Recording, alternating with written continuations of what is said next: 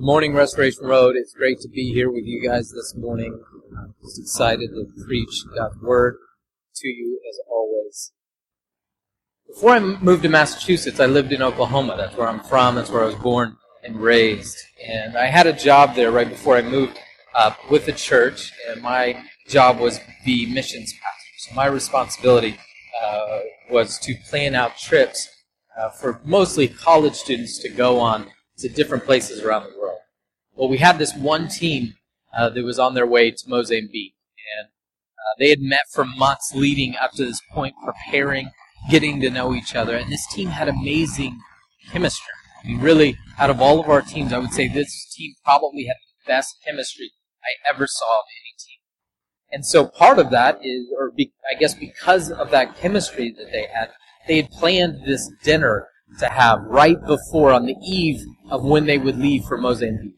And so not only was it the team members that got together, but they actually invited family members to come in, as many as could be there, just to celebrate this opportunity that these college students So they had invited me to this dinner as well. And so uh, I, I worked that day, but I was actually on my way out of the office, on, the, on, on my way to this dinner, when I get a phone call from the last person I want to our travel agent, the person that booked all of our flights for all of these teams.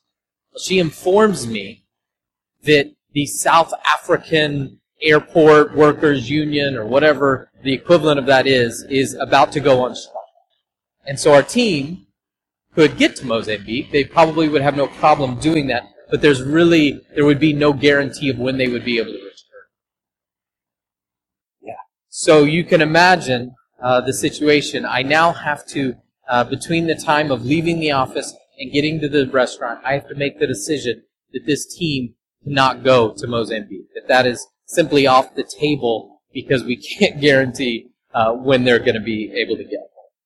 So I now am walking into this restaurant to deliver the news to a team that has amazing expectations of what lays before them, that they get to go to Mozambique the next morning.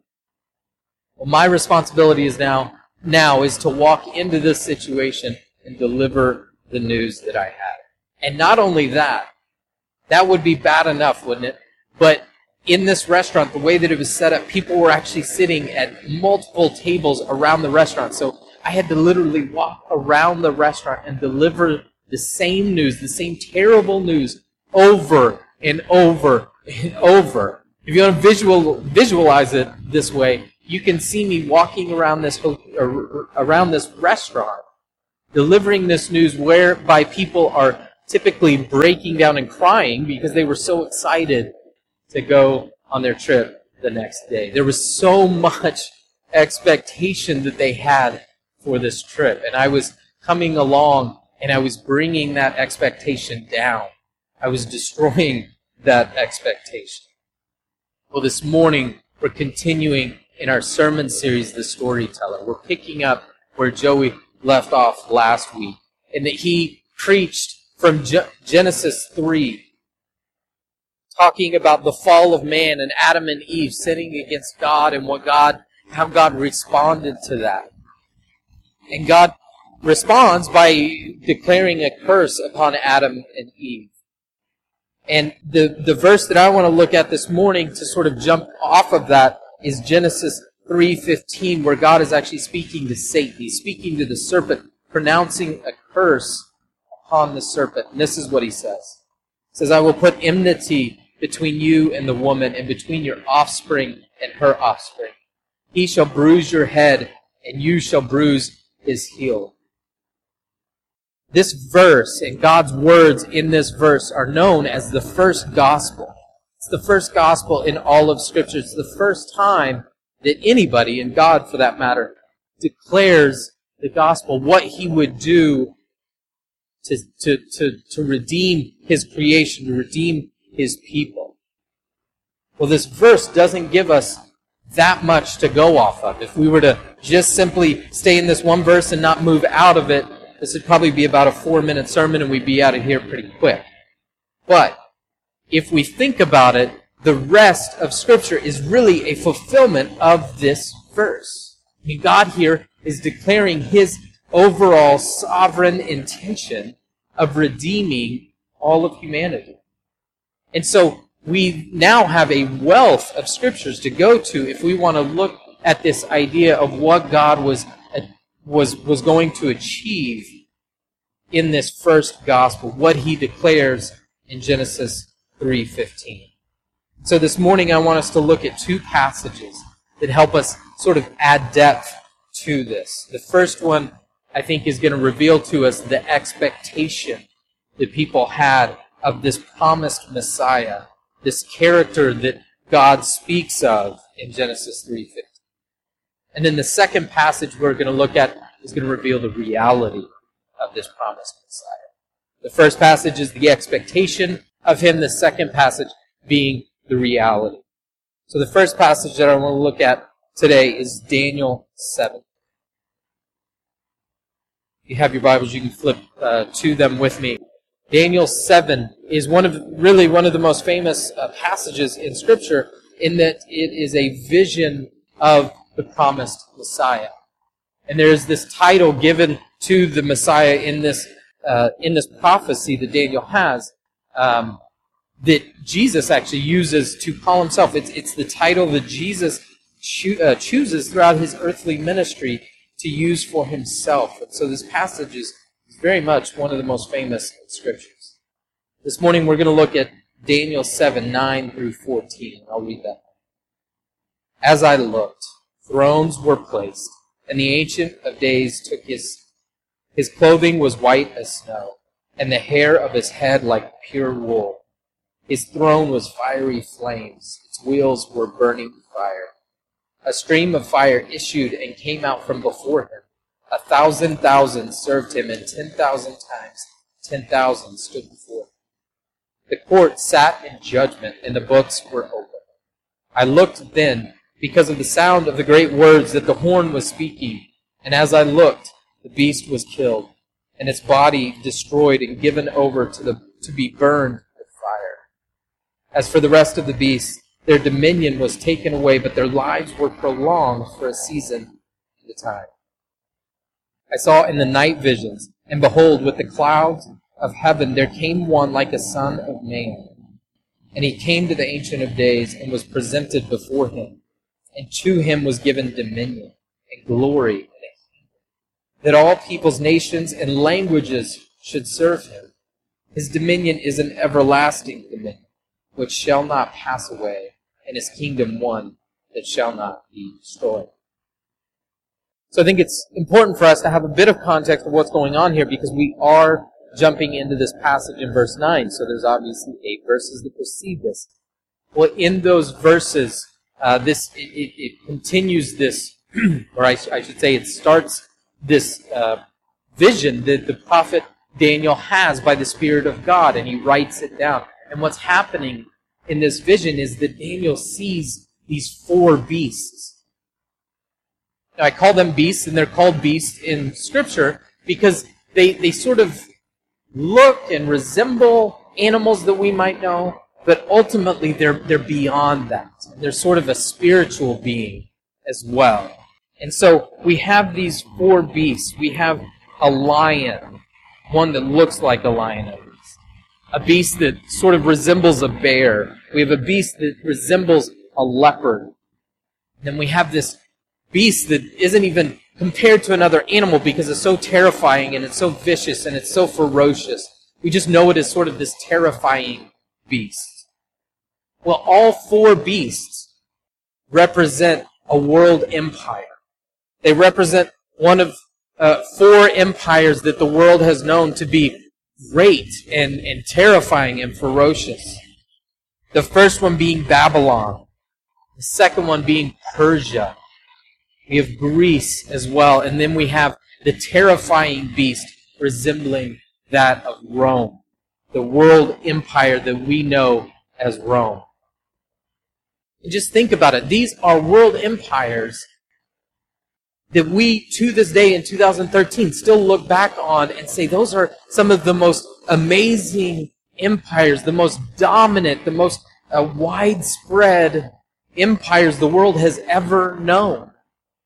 And these beasts are here to symbolize them. And what's going on in those first eight verses is these beasts are sort of showing off. They're sort of puffing out their chest to show how dominant and how fierce they are and how much people should be scared of them. And then we pick up where we did in verse 9 and God shows up. God is here. God takes his throne. He takes his seat as king. And I love that in verse 12, and I'll read that again, we see what happens to the beasts. In verse 12, it says, As for the rest of the beasts, their dominion was taken away, but their lives were prolonged for a season and for a time. I love that it's almost this assumed thing that these beasts that are demonstrating how powerful and ferocious and scary and dominant they are, are just immediately stripped of all their dominion, of all their authority as God shows up on the scene. I have a cousin that I grew up with that uh, is two months younger than me, but he was always at least a head taller than me. I realize that surprises most of you in this room, but he was at least a head taller than me growing up and still to this day is. He's probably about six three now. So we were growing up. Well, the, the thing about my cousin is that he was, he was super aggressive. He just, he loved to fight people. I mean, honestly, I, I, I really to this day think he got joy out of fighting people, me included. But I would just break out a headlock, just one of these right here, and bring him to the ground. I don't care how big he was. You could ask him to this day, he would cry like a little girl. Just the headlock come out, it was over. But he just loved fighting people. So we were, we were at my uncle's house this one time, and we had walked down the street, and we had gone to this park. My cousin gets in a fight, and he beats up this kid, and I mean dominates him. So we're, you know, he's thinking he's the baddest man alive. We're like eight years old at this point, you know. He thinks he's the baddest man alive. We're walking back to my uncle's house, and he gets to, gets to my uncle's house. My uncle's there, my older brother's there. And he begins to tell them about how bad of a man he is, that he just beat up this other kid in the park. So what happens is, as does re- regularly happen in my family, my uncle gets the idea to play a prank on us. So he leaves the room, sneaks around the house, gets to the front door, and just starts banging on the door. Open up! Open up! It's the cops! There's two kids in here, I think, that beat up another kid at the park. Well, you're eight years old. This is the end of your life as you know it. So my brother is in the room with us as this is happening. He's in on the joke, obviously. So he grabs us. You guys, hide, hide. You got to get out of here. Get in this closet right by the front door. That's the best hiding spot. So we're now in a closet three feet from the front door where my uncle is out on the outside banging, my brother's having a conversation with this cop three feet from our door.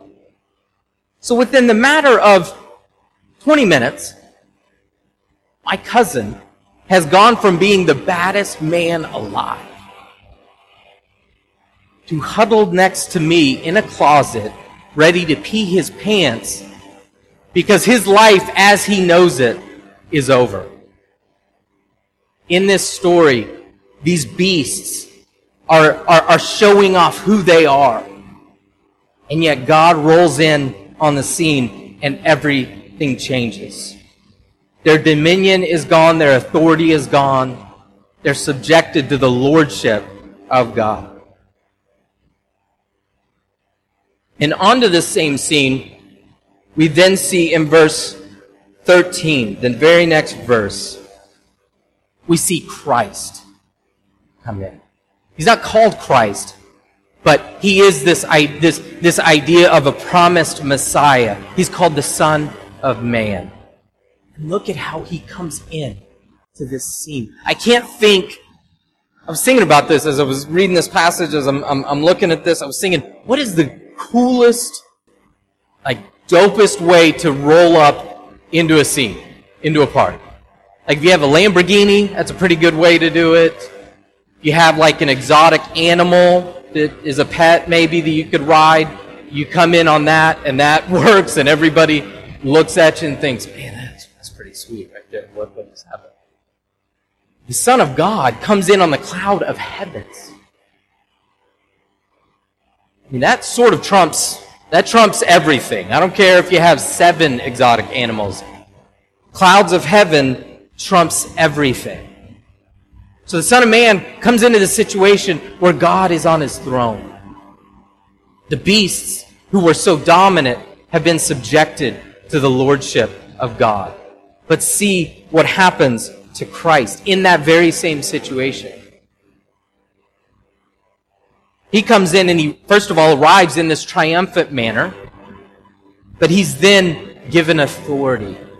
He's given dominion. He's ushered in to the presence of God.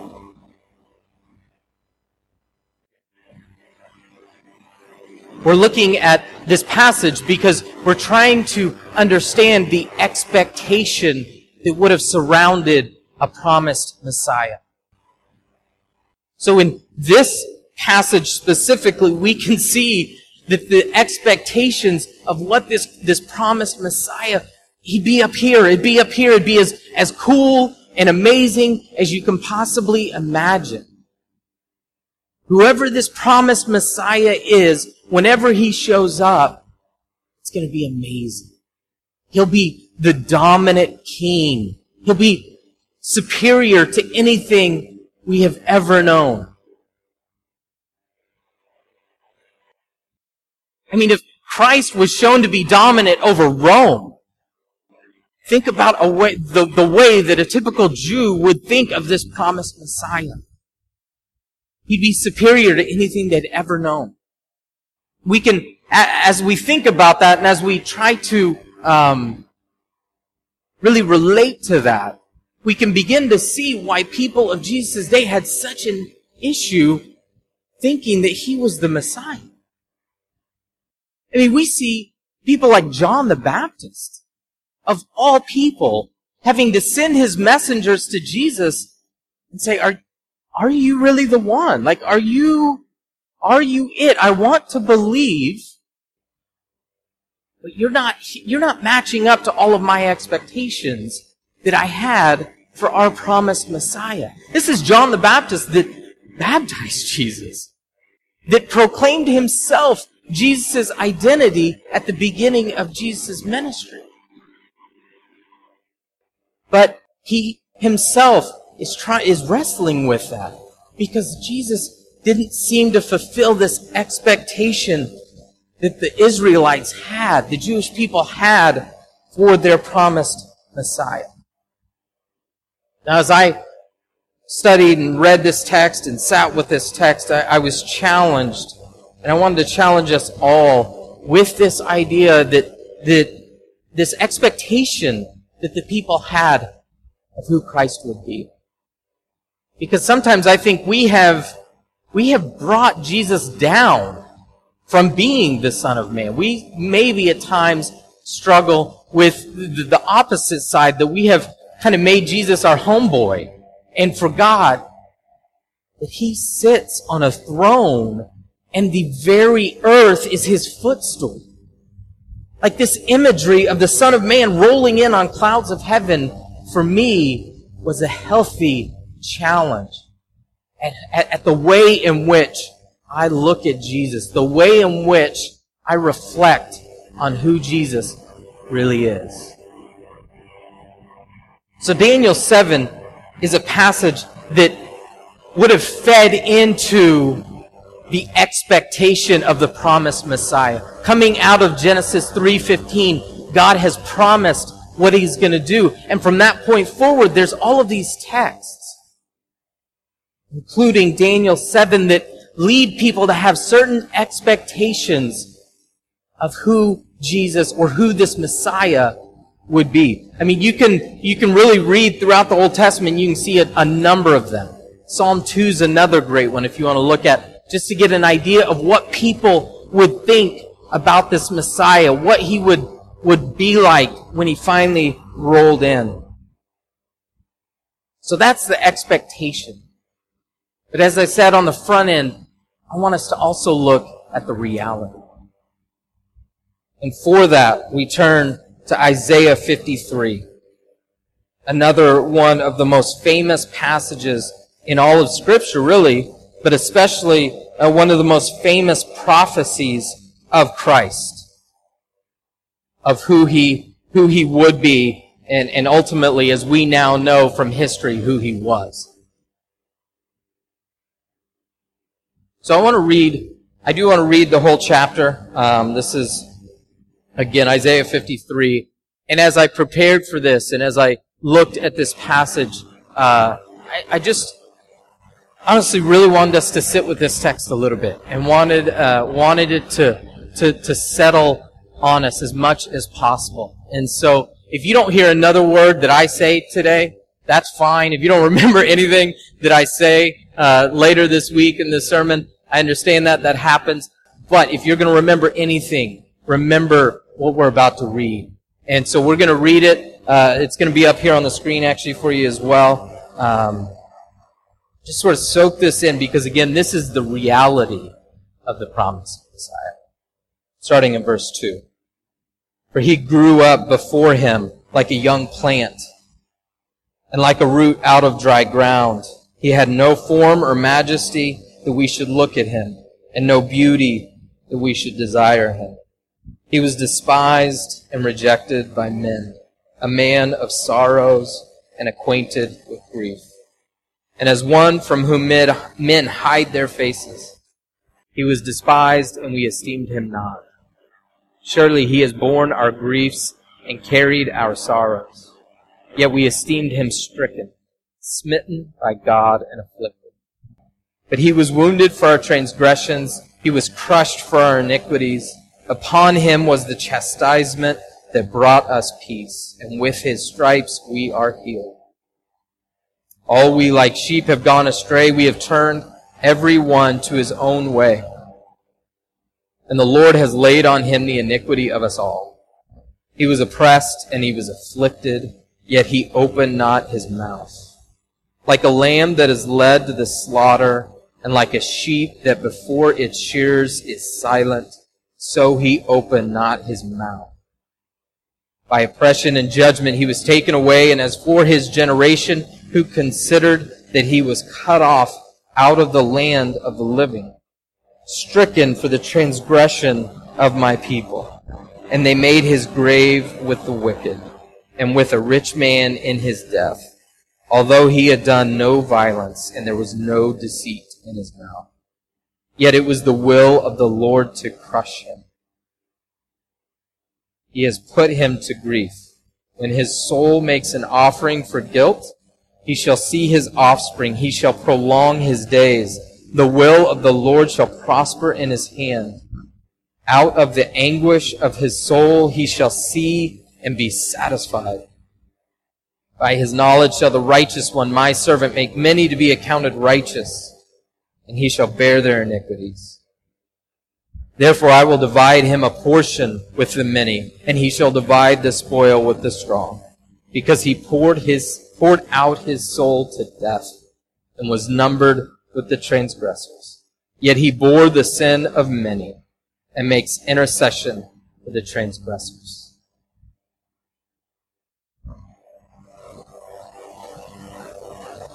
Isaiah 53 enters into a landscape filled by prophecies like Daniel 7 and Psalm 2 and many, many others. There was an expectation of who the Christ would be. And then Isaiah 53, really, uh, about half of uh, the, the end of Isaiah really speaks of this idea of a suffering servant. Isaiah 53 is really one of the most controversial texts in all of the Old Testament. And think about it just for, just for a second. Why would that be the case? Why would this, this passage that we just read, why would that be controversial? Why would people have issues with that? I mean, we see in Daniel 7 this Son of Man that's triumphant, that's dominant, that comes into the scene and everybody else bends their knee and worships. And we now see Isaiah 53 speaking of the same character, and yet he's suffering. He's being dominated. I mean, this is something that nobody wanted to hear. Nobody wanted to imagine their promised Messiah. For lack of better words, being ripped to shreds. As I sat with this text, I, I just started to write out some, some themes, some things that jumped off the page to me. I wrote down things like condemned, rejected, stricken by God, punished, tortured, killed, familiar with suffering, crushed for our iniquities. That's the first five verses. And it only, it only continues from that point. It doesn't stop. It only continues to portray this Messiah that would suffer anguish, would, would be tortured, would be killed. You can see why Isaiah 53 would be so controversial, so hard to swallow. But as I've said, we now in, in 2013 would say that Isaiah 53 more represents the reality of the promised Messiah than Daniel 7. Now, Daniel 7 is, is correct. There's, there's nothing wrong with Daniel 7, but Daniel 7 is pointing to something down the road, somewhere we haven't been yet. Isaiah 53 is pointing to Christ here on earth.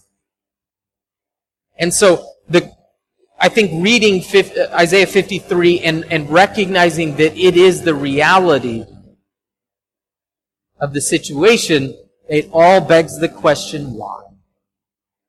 It all begs the question, why did this promised Messiah have to be the, the, the, the character of Isaiah 53 instead of the character of Daniel 7? Why did God have to intervene in his own creation and come in in the form of Jesus and then die a death as a, a, a lonely, poor criminal that they thought he was. Why in the world is that reality? Why would God do it that way? We had to. He had to. You might be saying, well, why do you, know, why do you have to? God doesn't have to do anything. God is God. He can do whatever he wants. Well, somebody else said this much better to answer this question than I could. I just want to read what he had to say. This is Tim Keller. He says, God is infinitely holy and infinitely loving, and that's the reason that his grace is so costly. He's so holy that he couldn't shrug sin off, but he's so loving that he couldn't just punish us for it. See, God had to send Christ in the form of Isaiah 53 because somebody had to pay the price. Because he is so holy and so perfect that he couldn't just exist with sin. After Genesis 3, he couldn't just simply exist with sin. That's, that's contrary to his character. But, to alleviate that and to take care of that, it also be contrary to, to his character to just wipe us off the earth. Because that's, that's what would happen if he punished us directly. It'd be, it'd be over. His creation would be done with. And so the reality is, is that this promised Messiah of Genesis 3.15 had to be the promised Messiah of Isaiah 53. He had to come as a, ser- as a suffering servant and pay the price that all of us should have paid. As I was working through this, as we always do, we always try to think through what this passage and, and, and, and, and, what this, uh, yeah, what this passage means for our life. How do we maybe apply this message to our lives? I thought about that. To be honest, I, I felt like coming up with some practical steps would sort of cheapen what this, what this is saying and this ultimate reality of the gospel that God that came in the form of Isaiah 53. So let me just simply challenge you with this. As I was thinking through this and, and praying even this morning, I thought, I just, as far as applying this, I just want this to sink, sink deep into our, into our hearts. I want this reality of the gospel coming to fruition in the way that it did through Jesus being the suffering servant of Isaiah 53. I want that to just sink deep into our hearts. Because if it does, then the application tends to take care of itself. If this is the foundation, is if this is one of the blocks of who we are as people and as believers, then the application takes care of itself. So I want to pray that for all of us, for me included this morning.